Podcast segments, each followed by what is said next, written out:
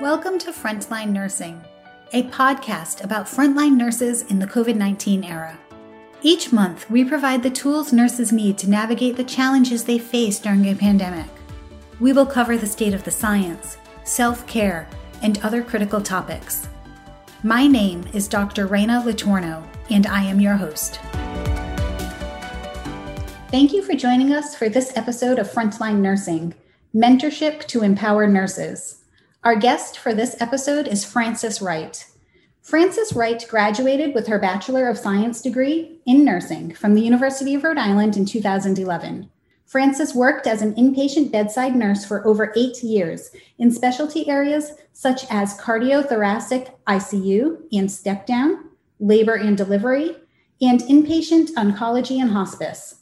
Frances earned her end of life doula professional certificate in 2018 and completed the internationally taught eight week mindfulness based stress reduction course in 2019. Also in 2019 and again in 2020, Frances served on a medical mission team providing care to people in Haiti. In February 2020, Frances quit her job at the hospital to pursue her own business with the focus on helping nurses find happiness and fulfillment in their nursing careers, something she struggled with her career at the bedside. Frances wants to empower nurses to think outside the box of what is possible for them in their nursing careers. Frances now works as a nurse career mentor whose mission is to make the process of navigating nursing careers within the profession easier for nurses.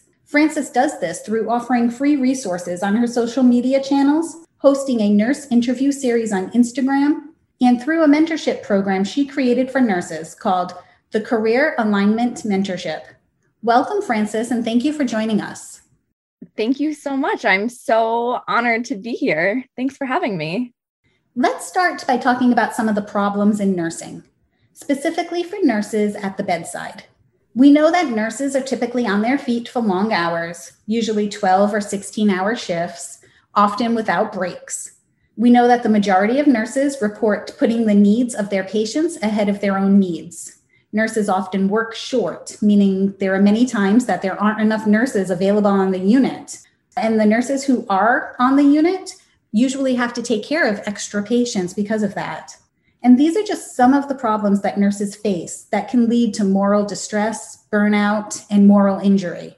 Moral injury, for those who may not know, moral injury is caused by nurses not being able to provide the quality of care that they desire. So, Frances, you've been a nurse for 10 years. Have you ever experienced these symptoms of moral distress or burnout during your decade of nursing? Yes, definitely yes. many different times. Can you tell us about some of these times? Tell us about your experience. Absolutely. So, um, I first experienced both moral distress and burnout when I worked in the ICU. I worked on a cardiothoracic ICU for about three and a half years.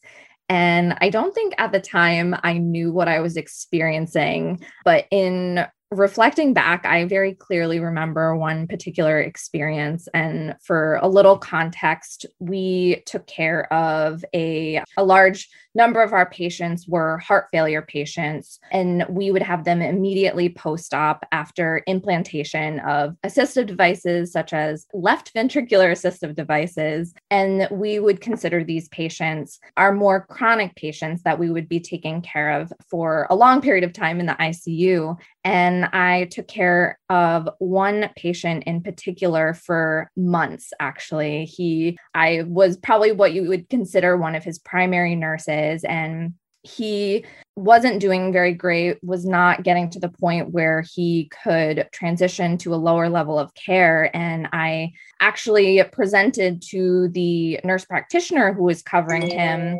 that I was curious if he could have a palliative care consult because surprisingly, or maybe not surprisingly, that conversation of end of life hadn't been brought up and because I was there very often and knew that that hadn't been put on the table. Um, so I had asked for a palliative care consult on this patient that I was taking care of for months. And the nurse practitioner was like, sure, I'll put that in. Not a few hours later, the surgeon canceled the order for palliative care. And the nurse practitioner came back to me and was like, Yeah, he is not about that. He does not want to have that conversation. And at that moment, I could very clearly define I was experiencing moral distress, just knowing what I, knowing that I wanted my patient to have this extra level of support and just feeling kind of not heard or just not kind of having a say in what I thought might be helpful for the patient. So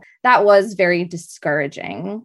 So, how did you react as the bedside nurse you went through, I guess, what some would say appropriate chain of command, right? You brought your concerns and advocacy to the providers, and you were really acting in your patient's best interest, but you weren't being heard. So, how do you react like that?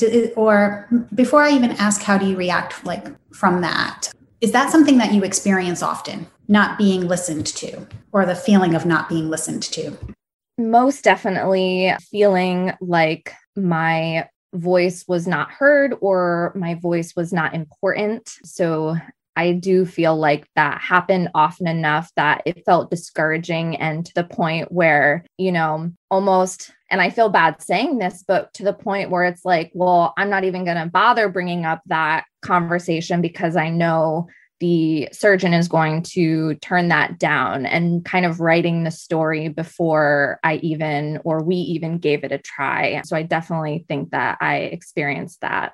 And we know that experiences like that that are repetitive for nurses not being listened to when they're speaking up, when that happens over and over, it can lead to burnout. So, and then one of the things you said that was so key, you didn't know what you were feeling at first. And I think that a lot of our nurses are going through their shifts day after day after day, feeling these signs and symptoms of burnout, but maybe not even recognizing it because they just feel like this is normal and this is what goes with the job. Would you agree with that? 100% yes, yes, yes. That was me. and I had mentioned I had felt both moral distress and burnout in the ICU. And when I was reflecting back on the ICU experience, I never identified at that time as being burnt out. But some of the things that I was experiencing was feeling down on myself and my abilities. I left work late a lot. And I thought that something was like wrong with me. I almost, towards the end of my time in the ICU, kind of disengaged from learning opportunities because I just felt like going to work was as much as I could handle at that time. And those who study burnout will probably realize that these are, are classic signs. I guess we would my conversation that I want to have a little bit about now would be how could we have prevented this or could we have prevented this? Did nursing school prepare you for the realities and the demands of nursing? Did they teach you about burnout or or maybe instead of putting that negative spin on it, let me rephrase that question and ask in nursing school, did you learn positive aspects of self-care and resiliency? I will say that I don't feel that nursing school prepared me for kind of the realities and demands of the job.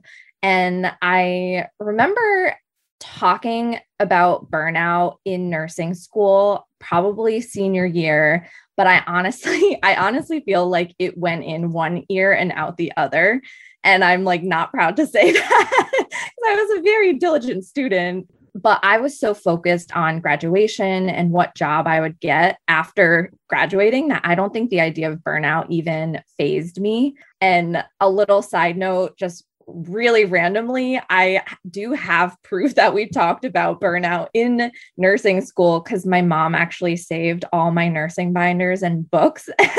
and literally just last week, I went through them just about a week ago and saw that senior year leadership and professional development class, we had slides on burnout. So I know it was there, but in looking back on my experience, I'm like, uh, I don't think, I think it just went in one ear and out the other, unfortunately. Well, I kind of think that I'm not surprised to hear you say that. I think there's a lot in the curriculum that, and I'll speak from a faculty role right now, there's a lot in the curriculum that we give our students. But, you know, as a newly licensed nurse or somebody who is about to graduate, you may think that this issue of burnout doesn't even apply to you. If we can generalize our new graduates, they're excited to come into the profession. They just worked so hard to get themselves through rigorous nursing programs, to prepare for the NCLEX examination, to get their license. They're probably so excited to come in and do a good job that they're most likely not thinking that they would be a victim of burnout, that it probably wouldn't even happen to them. So, what do you think that we could probably do differently if anything. Is there is there anything that we can do on the nursing school side besides just presenting some powerpoints on burnout during a leadership course? What do you think? So i'm a nerd and i love thinking about this. So i have two ideas here with things that could potentially improve this experience for nursing students. One has to do with a culture shift in nursing school. And then the second is kind of just basically spreading more awareness for the variety of nursing jobs that are out there and what's possible for you in your career. But under the umbrella of like the culture shift and what needs to be addressed or what could be addressed, I think that empowering nurses to pursue the work that they want, I, I feel would take some of the pressure off of needing to or feeling the need to advance to this highest level and get into the ICU. And I personally experienced that myself when I just wanted to be at the top of my class so I could get into this critical care internship. And I didn't even stop to think if that was what I wanted, but I was just in this competitive mode in nursing school that I was like, well, that's what I'm supposed to want. And I, I got it and I landed there and I was so proud, but it turns out that that wasn't the right fit for me. So I think empowering nurses to pursue the work that they want would be a helpful start.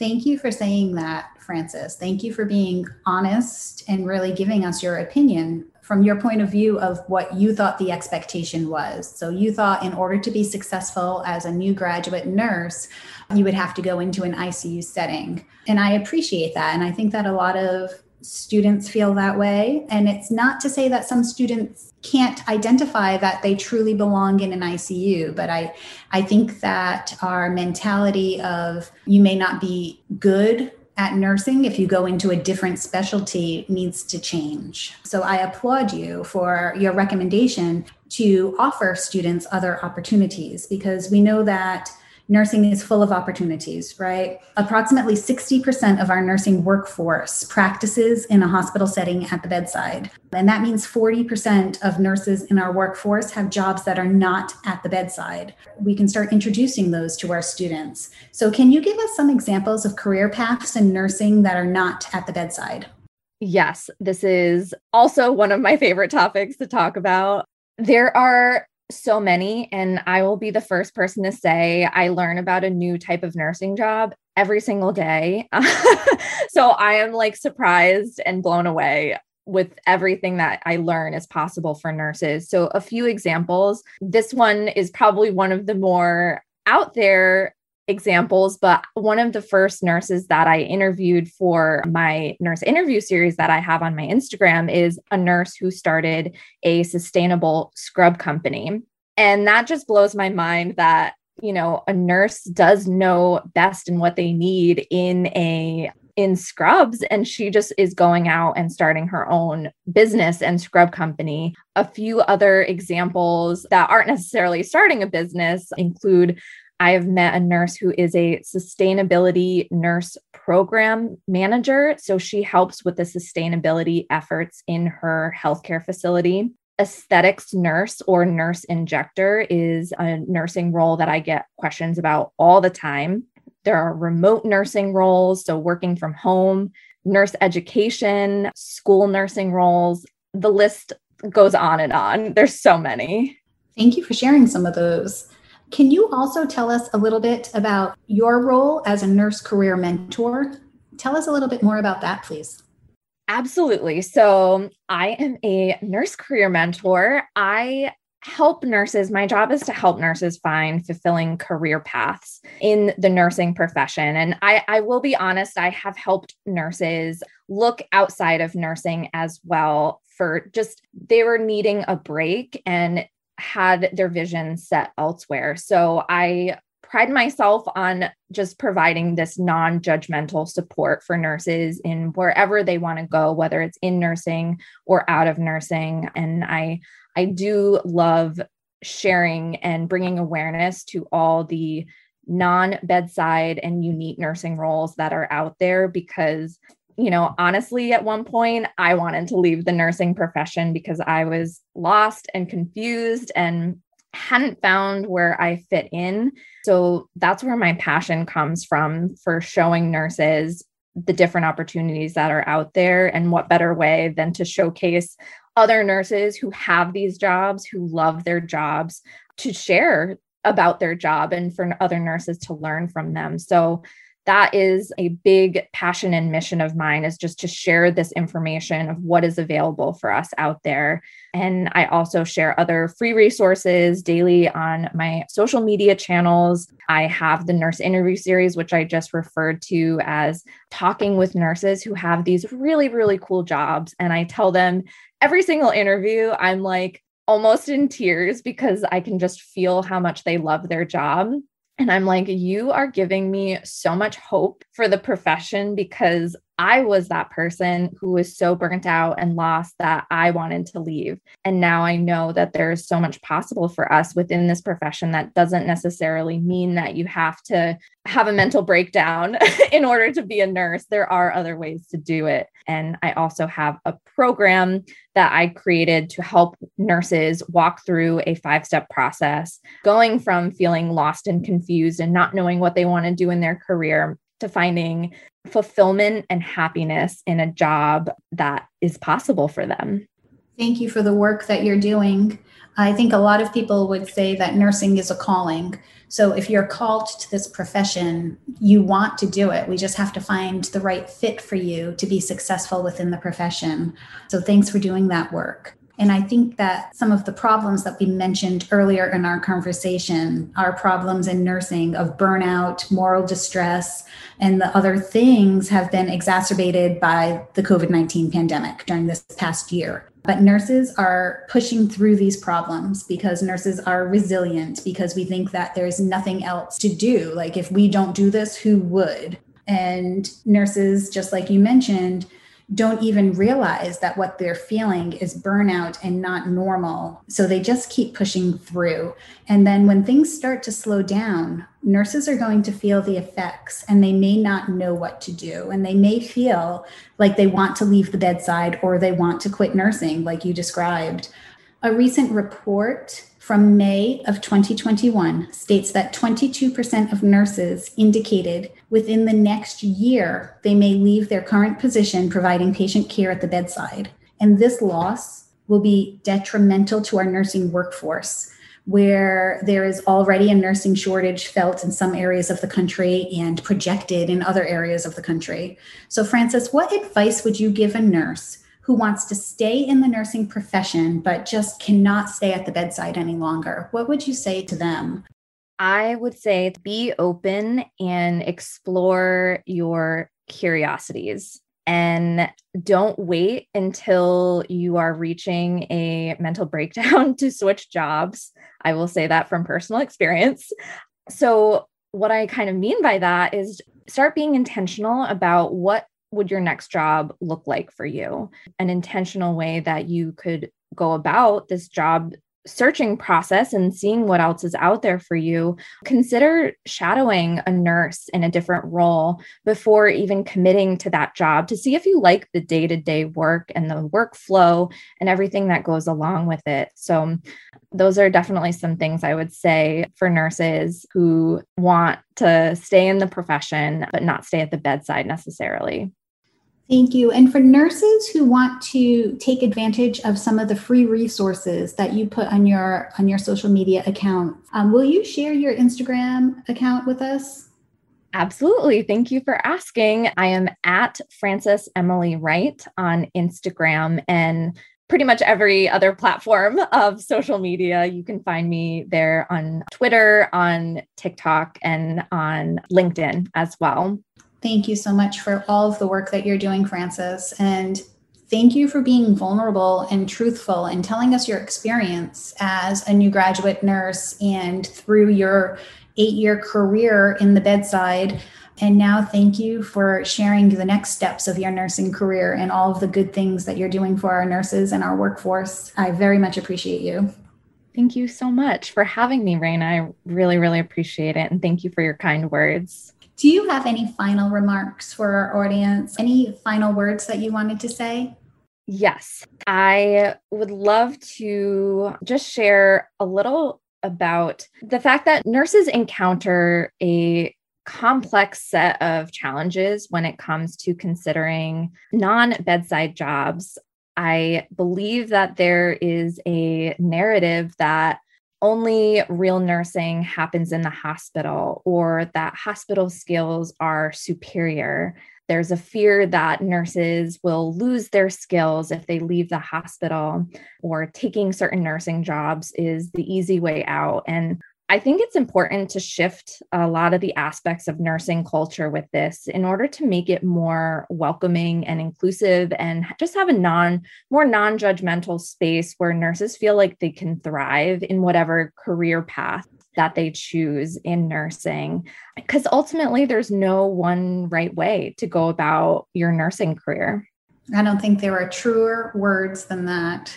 So, thank you again, Frances, for joining us for this episode of Frontline Nursing. Uh, your work and your mentorship and your expertise that you're sharing with our nurses is very much appreciated. Thank you so much, Rayna. Thank you for joining us for this episode of Frontline Nursing. This podcast is made possible thanks to generous funding by Florida philanthropists Mr. David Kotok and Ms. Christine Slesinger. If you liked this episode, please check out our educational series, Frontline Nursing During COVID 19 A New Paradigm, presented by the University of South Florida College of Nursing. The Frontline Nursing Program is designed to give frontline nurses the tools they need to advocate for their safety and well being during the COVID 19 pandemic. Nurses may receive four CEUs at no cost, thanks to funding from our generous donors. For more information, email us at frontlinenursing at usf.edu. This is the podcast that frontline nurses need.